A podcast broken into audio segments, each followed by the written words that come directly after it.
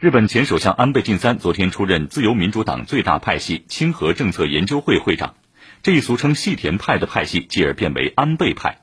日本媒体分析，这意味着安倍在决定未来首相人选上将拥有更大的幕后影响。来听今天的环球马上说。新视野，新观察，新话题，新说法。环球马上说。大家好，我是老马。岸田文雄和安倍，这不都是自民党人吗？这一个党内的同志怎么还暗中较劲儿啊？哎，这是日本政治的特点，就是派阀政治。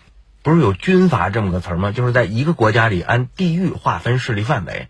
日本这派阀政治呢，就是同属一个政党的议员，因为利益或者观点的不同吧，反正是唱不到一块儿，就以某个党内的大佬为核心，形成一个个小团体。而自民党作为日本第一大党，那内部可以说是派阀林立。安倍任会长的这清和会啊，是由已故首相福田赳夫一九七九年创立的。自二零零零年以来，产生过四个日本首相，什么森喜朗啊、小泉纯一郎、安倍晋三和福田康夫，都是这个派阀的，可以说是势力浩大。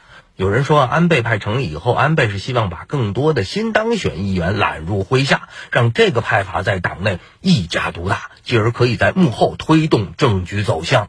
而岸田他属于另外一个派系，就是红池会。你比方说，岸田组建新内阁，把外务大臣换成了前文部科学大臣、前防卫大臣林方正，他是红池会的二号人物，曾在二零一二年党首选举中与安倍竞争过，这让党内一些派阀的大佬是老大的不高兴。但是岸田还是执意启用了林方正。